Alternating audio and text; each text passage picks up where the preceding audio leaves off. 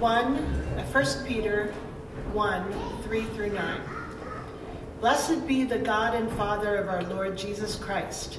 According to his great mercy, he has caused us to be born again to a living hope through the resurrection of Jesus Christ from the dead, to an inheritance that is imperishable, undefiled, and unfading, kept in heaven for you, who by God's power are being guarded through faith for salvation ready to be revealed in the last time.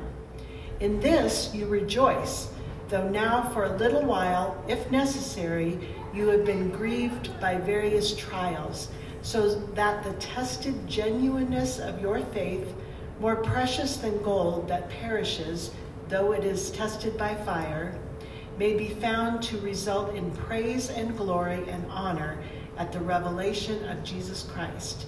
Though you have not seen him, you love him. Though you do not see him, though you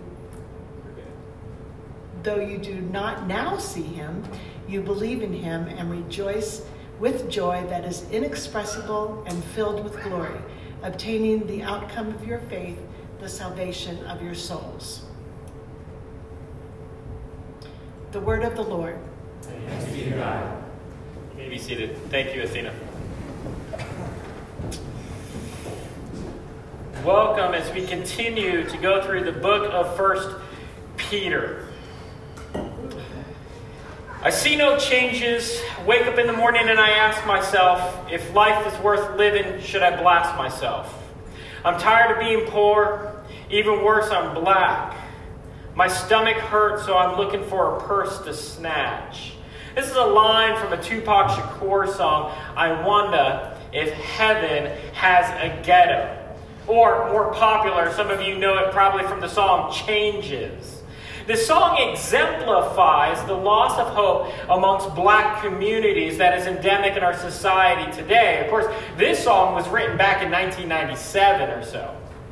Ghetto nihilism, according to one intellectual, is the lived experience of coping with a life of horrifying meaninglessness, hopelessness, and most important, lovelessness. African Americans are threatened by the lack of hope and the absence of meaning in their lives. And what I have to say is that this is not isolated just to black communities, but in all of our communities. In every one of our experiences, we are experiencing different shades of the loss of hope in our society today. Some might say, sure, Vince, come on. That's only one community. Elsewhere, there's plenty of opportunity, especially if you're able to lift yourself up from your bootstraps. All right, fine.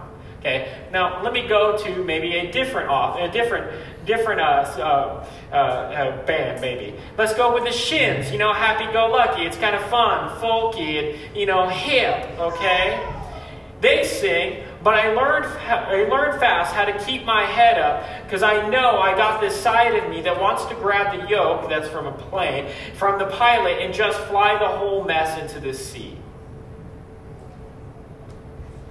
We're all experiencing different shades of this nihilism. Even in Christian circles, we wrestle with wondering whether or not this life is worth living at times. Especially in a world that is kind of uh, predicated and rewards the type A personality, the idea that we need to achieve it. We always wonder if it's worth it. Will it last? What hope will any of my work in this world, what, hope is there for any of my work in this world? The Christian and the non Christian alike has to answer this question What am I hoping in? What gets me up in the morning? What makes me joyful? If your hope is based on human effort, the author Peter is starting to teach us, then you will always be tempted by nihilism. You will always wonder if you have done enough. You will always suffer and struggle at night when you go to bed and you're feeling imposter syndrome, wondering if you are enough. My guess is that each one of us, in some way, feel this. And so, why do we keep going? Is nihilism right? Is everything hopeless? Or maybe the existentialists are right, right? You know, um, it doesn't matter if it's pointless, they say. We just need to imagine Sisyphus happy. Sisyphus was one who would roll this boulder, was de- condemned to roll this boulder to the top of the hill only to see it roll back down again. And to do that over and over for an eternity. But we need to imagine that Sisyphus was happy while he was doing this. And so we likewise need to just find happiness or purpose in whatever we want. On one end, nihilism leaves us with dread. It's dark. It's hopeless. And on the other, it leaves us with, we are, we are left with superficiality, just making up hope as we go. And I think these are problematic, and this is the problem our world is facing now. But Peter is trying to say that in the, the resurrection of Jesus Christ, we can have real living hope. It means this that many of the most successful, educated, strong willed people are still having difficulty wondering if all their efforts matter in the end of the day. Deaths of despair are surging the pandemic increased our loneliness, our anxiety, and exposed our hopeless world. For a while, we Americans were just nihilists with a smile. Now, after the pandemic, we're just nihilists with a Tinder account. For our audience in this text, they're wondering if their journey of faith will pay off in the end. Is it worth going through the suffering that is coming? See, many of us who are Christians will be mocked for our faith in this time we'll be made fun of and seen as a threat, We'll be called bigots on Twitter, We'll be known as backwards, backwater people. But the only way that we're going to bear up against that, to live in this world, is not to go back and rely on things like our education or our riches or our stuff. No, the only way Peter is telling us to have hope is to hope in the right person. And unfortunately, you and I, when we look in the mirror, are not looking into the eyes of the right person. Jesus Christ is the only right person. It is not the work of our hands, nor in our ability to make our life happen that gives us the good news, that gives us hope. We will always be pressured to go back into trusting in our own effort, going back to a way of living synonymous with death. The good news, though, is this, and Peter's telling us because my hope does not depend on me, I can have living hope. Imagine if the ultimate hope was, for your life did depend on you. Imagine if everything in your world depended on you. Starting to sweat. Can you feel how nerve wracking that is? Imagine the pressure every night. You will go to bed and condemn yourself under six feet of judgments. Part of the good news of Christianity is that your hope is not dependent on you. Why? Because He caused us to be born again and He guards us. He caused us and He guards us, the text tells us. He caused us to be born again. God is the basis of our hope, not our effort.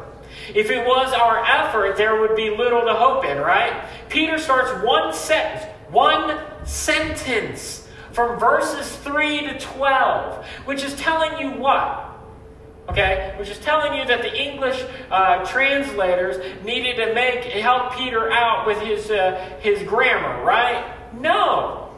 Rather, this poor fisherman is trying to do and trying to get into us the existential import of what he is trying to say. He opens it up, he cannot help himself. He goes into not just theological and doctrinal content, but no, he is giving us someone to behold and to worship. He is trying to get you out of your seat, to call you to action, to make you believe, not just in the head, to scream and shout in the heart. He is waxing eloquent to encourage those whose faith may be waning. He isn't just telling you about living hope. No, he is freestyling it so that you may feel it. Christian life is always this constant turning and tuning back to this truth, and we must hear it over and over again. What Peter is doing, if this was a rap song, is trying to get you to feel the beat. It has dropped, and now he is flowing. And what does he say? Blessed be God the Father of our Lord Jesus Christ, who, according to his great mercy, has caused us to be born again to a living hope through the resurrection of Jesus Christ from the dead. And he will go on for nine more verses proclaiming this, saying that we are passive recipients of his grace. We are passive, and it is according to who?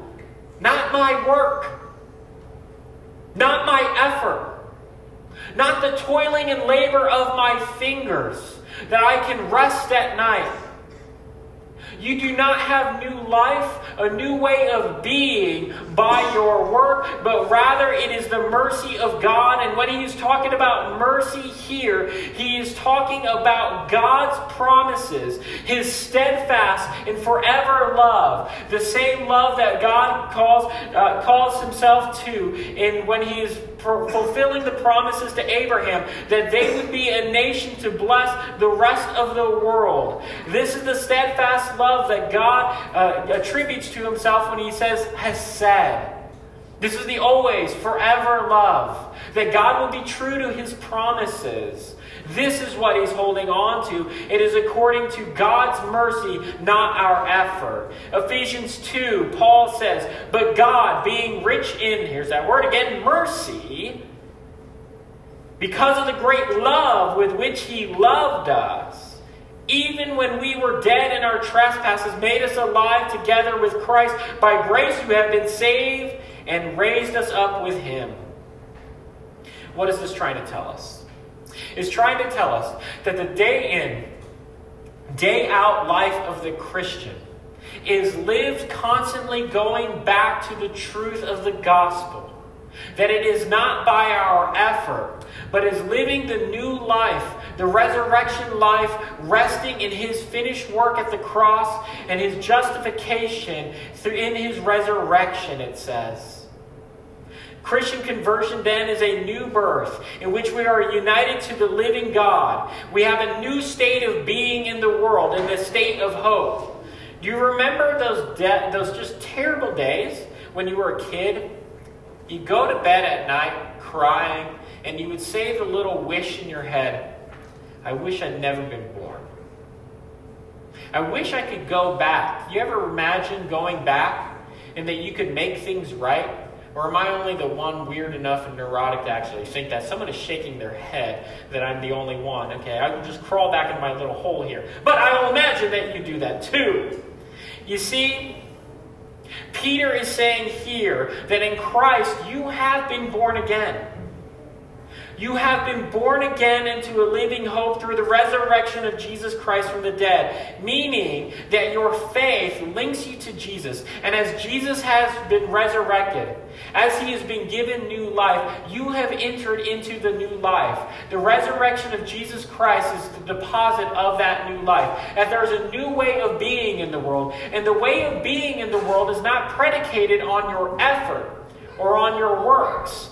Notice what the work and effort of Adam and Eve got them as they were trying to make a life for themselves independent of God. It got them kicked out of paradise and wearing little fig leaves. It is not good. That is not the way it is supposed to be. We are born to be dependent on God, and now we live this life. We are caused to be dependent on Him again. Peter says here that in Christ you have been born again. And so, John says to Nicodemus in John 3 Truly I say to you, unless one is born again, he cannot see the kingdom of God. Dead people don't make themselves born again, so what? It means God must have done it. He goes on to say, That which is born of the flesh gives birth to the flesh, the spirit gives birth to the spirit. Paul says, From now on, therefore, we regard no one according to the flesh. Therefore, if anyone is in Christ, he is a new creation. The old has passed away. Behold, the new has come. And so, what does this mean for you and I? It means that life in Jesus, Jesus who is the resurrection and the life, he says in John 11 25, it means that we have come into a new way of doing things. It means that the old way of doing things, that operation of the world, cannot give you that life. And it only comes by God. And so Jesus' resurrection is the living hope in the midst of dying nihilism. Christian hope and life is the one that is in opposition to the ways of performance, achievement, pulling yourself up from your bootstrap because those things can't actually give you a living hope. They can make you feel better for a time, yes, but they can't secure the ultimate achievement you need. Only the resurrection of Jesus can do that. Therefore, Paul says, no one may boast. Christians, in the midst of being threatened, made fun of, you're to be different. You are not to come back waging the same war that everyone else does. When you are mocked, our faith and our new way of living gives us reason not to give in to that way. So, what does this mean? It means that the church does not give in to cancel culture. No, we do not give in to call out culture, and nor do we need to wage culture wars. We don't need to do those things because that's what our culture does. That's the way of the world. Those are the underhanded ways. Those are the ways of the old way. That is the dead way. When we work out our salvation with fear and trembling, for it is the power of God working in us to will and to work for His good pleasure, we reflect God in empathy, kindness, love, justice, mercy, loyalty. We don't go tit for tat with everybody else. We witness to the world by love. Peter says they are born again to a new inheritance. It means you can live differently in this world. Why? Because your inheritance, what is owed to you, is more precious and better than anything else this world can give you. He says three words. He says, It is imperishable, undefiled, unfading. Jesus tells us to set our things on the things above where neither moth nor rust destroy. It means this Christians, you can endure this time because your inheritance, your legacy is one that lasts, and it was not obtained by your effort. It is unstained by evil, unimpaired by time, and untouched by death. It means that what you got in Jesus is better than anything in the world and anything this world can offer you. Jesus is better than romance. Jesus is better than reputation. Jesus is better than riches. Jesus is better than that college degree. Jesus is better than a high paying job. So then, you are free to enjoy what you have and you can be content, not looking for the next thing, because you don't need those things to give you what only God can a permanent, substantive sense of belonging and inheritance. Now, this is living hope. And then he says, it is guard, he guards us. The text tells us that we're being guarded through faith. We get into hope by grace, His work, and we are kept in this hope, in this salvation, for a salvation by grace. The same grace, the grace of Jesus Christ, who stands, it says, and, er, and intercedes for his people by pleading their case with his blood, saying, These, these people that I've got, you and me, the children of God, saying, You are welcome. You have a standing in this world based not on your resume, but on Jesus' resume for you.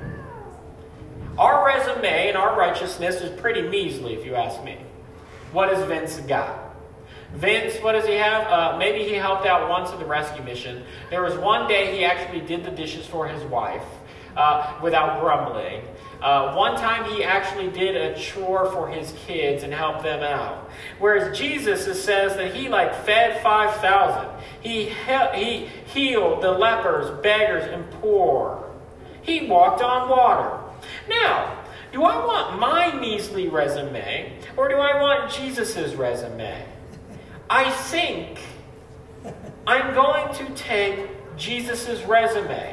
This ain't Indeed.com where you're comparing two equal candidates. No, Jesus has got it, okay? You want to go for that. He is pleading the case before the Father that these are mine. And he prays for them, it says. And so, what does this mean? It says that he guards us. What we believe about our future will determine how we live in the present. If we believe the outcome is in doubt, then we will live trying to secure salvation for ourselves. We will do things the way the world does. But if through faith we believe it is secure and we're being kept by God's grace, then we're free to live for others. This is living hope, believing God gets us in. And it is by Him that we are kept in. Their faith at this time and our faith will always put us in jeopardy with the world. But that same faith is also the vehicle that brings us to Christ and keeps the engine running. It is faith that makes us stronger or makes us stranger and aliens, but it is also faith that makes us rejoice, knowing that Jesus will vindicate us when he comes back. Peter's expanding the vision of his readers to let them know that the verdict and ending is secure. He is saying, This is your salvation. When he shows up, you will get the backup you need. Not just the backup you need, you will get the victory that is deserved to you by Jesus, Jesus Christ. It started in the first coming of Christ, and he will bring it to completion in his second coming. This salvation is the same way you would understand being rescued by a military force. Peter is saying you're under threat politically, personally, physically, spiritually. But salvation is fully coming. He comes at the revelation when he appears. In Jesus' return, you will be delivered, delivered from the, from the evil, underhanded ways of uh, tyranny of sin. Sin that resides in you, and the sin and temptation that resides outside of you. Both will be overcome. All hostility to God will be put in the grave. Sin and death will die. Because you know the outcome is certain, you can live differently then in the present, can't you? You can live differently. You don't have to live the insecure, vulnerable life because it isn't predicated on your, on your performance, is it? That means you can actually be gracious and kind to other people. Let me put it this way uh, yesterday, I took two little kids to the incline. If you have not seen what the incline is, it is that marvelous looking uh, trail that is etched straight up in the side of the mountain over there. And if I decided it was a good idea to take two of my kids, one of whom is a nine year old and is the most petite little thing you have ever seen in the world, to climb the incline. You're probably questioning my sanity. At times I thought maybe I needed to question mine. But I subjected my kids to one mile of pain. And the Christian life is very similar. We start at the beginning and we Instagram it. And then we suffer our way to the joy at the top. The sure hope that has kept them that kept them chugging though was the promise that daddy tells them that there's a reward at the end. What did this mean? I told my kids, kids, you get to the top and we're going to get ice cream. As much as you want, whatever you want. And if you have ever seen kids suffer well, those kids suffered well for the joy of Josh and John's ice cream set before them. And so they climbed the incline and they literally rested a total of two minutes. Okay? And they went up. Why? Because they knew their daddy was going to get them ice cream. They didn't give up in a nihilistic fit, believing that it was all meaningless, but they endured to the end with eyes of faith, believing and knowing that their dad was going to come through. And so the Christian life is lived in the struggles of suffering. And do you know what? The joy at the end tastes better because we have gone through the suffering because of our faith. And we know that it is there for us because He, uh, Jesus Christ, set His face. And for the joy set before Him, He endured the suffering of the cross. And so, what does this mean? The Holy Spirit will, will secure you to the end because Jesus went all the way and purchased the salvation inheritance for you. You'll be scorned because of your faith. You'll be misunderstood. You'll even be hated for your faith. But you continue by faith to display God's gentle love and care, refusing to live by the sword, continuing to live by the beat of a different drum, because you know how this ends and it will be sweet. Because you know what is coming. You can love your neighbor. You can love God. You can be patient. You can put up with the ignorance. You can have hope and you can believe that this is meaningful, even the suffering. And this hope is lived out in millions of little ways. It is caring for your coworkers, sharing your faith at the gym, discipling your kids, helping your neighbor physically. And through all this, you rejoice, though you have not received it yet. Genuine faith is always a tested faith. The ice cream tasted better yesterday because of the difficulty that it had to go through to get it. The writer of Hebrews reminds us looking to Jesus, the founder and perfecter of our faith, who for the joy that was set before him endured the cross, despising the shame. The security of that salvation allows us to see opposition to our faith as a means to test, purify, strengthen, and make it more beautiful than it ever was before. It enables us to see injustice and then seek to rectify it. It enables God's people not to retreat from the world, but to engage it. It enables God's people to be the people of hope, even though everything seems to be hopeless, because we have a living hope.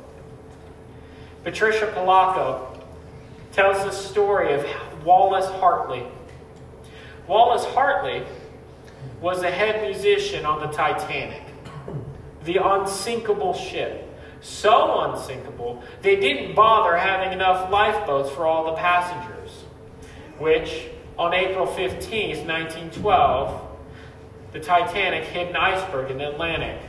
Many were shouting, and panic ensued. It was complete chaos. They were getting the kids and trying to get kids and women into the boat, but in the chaos and panic, many were being neglected. So Wallace facing the chaos and leading into his hope in Christ, faces the abyss and does what? He gets his band members together and they start to play hymns to calm down the crowd. What in the world can possibly secure you in the face of death to live so serenely happy that you care for others by giving your gift of music so that it will calm people down. It can only because he believed that his inheritance was sure in Christ. And so they played hymns, knowing that they were going to die and drown because they knew their true outcome was not on a sinking ship, but was on a renewed earth, they could face death to help others. While the ship was sinking, the last song that was heard from the Titanic was Nearer, my God, to thee. Nearer, my God, to thee, nearer to thee, even though it be a cross that raiseth me. Still, all my song shall be nearer, my God, to thee. Nearer, my God, to thee nearer to thee. There in my Father's home, safe at rest. There in my Savior's love, perfectly blessed. Age to age, age after age to be. Nearer, my God, to thee. Nearer, my God, to thee. Nearer, my God, to thee. The Titanic hoped in the strength of its might and performance Wallace hoped in the Almighty, enabling strength under pressure. When you have a living hope in the resurrection of Jesus, you can face what seems like the abyss.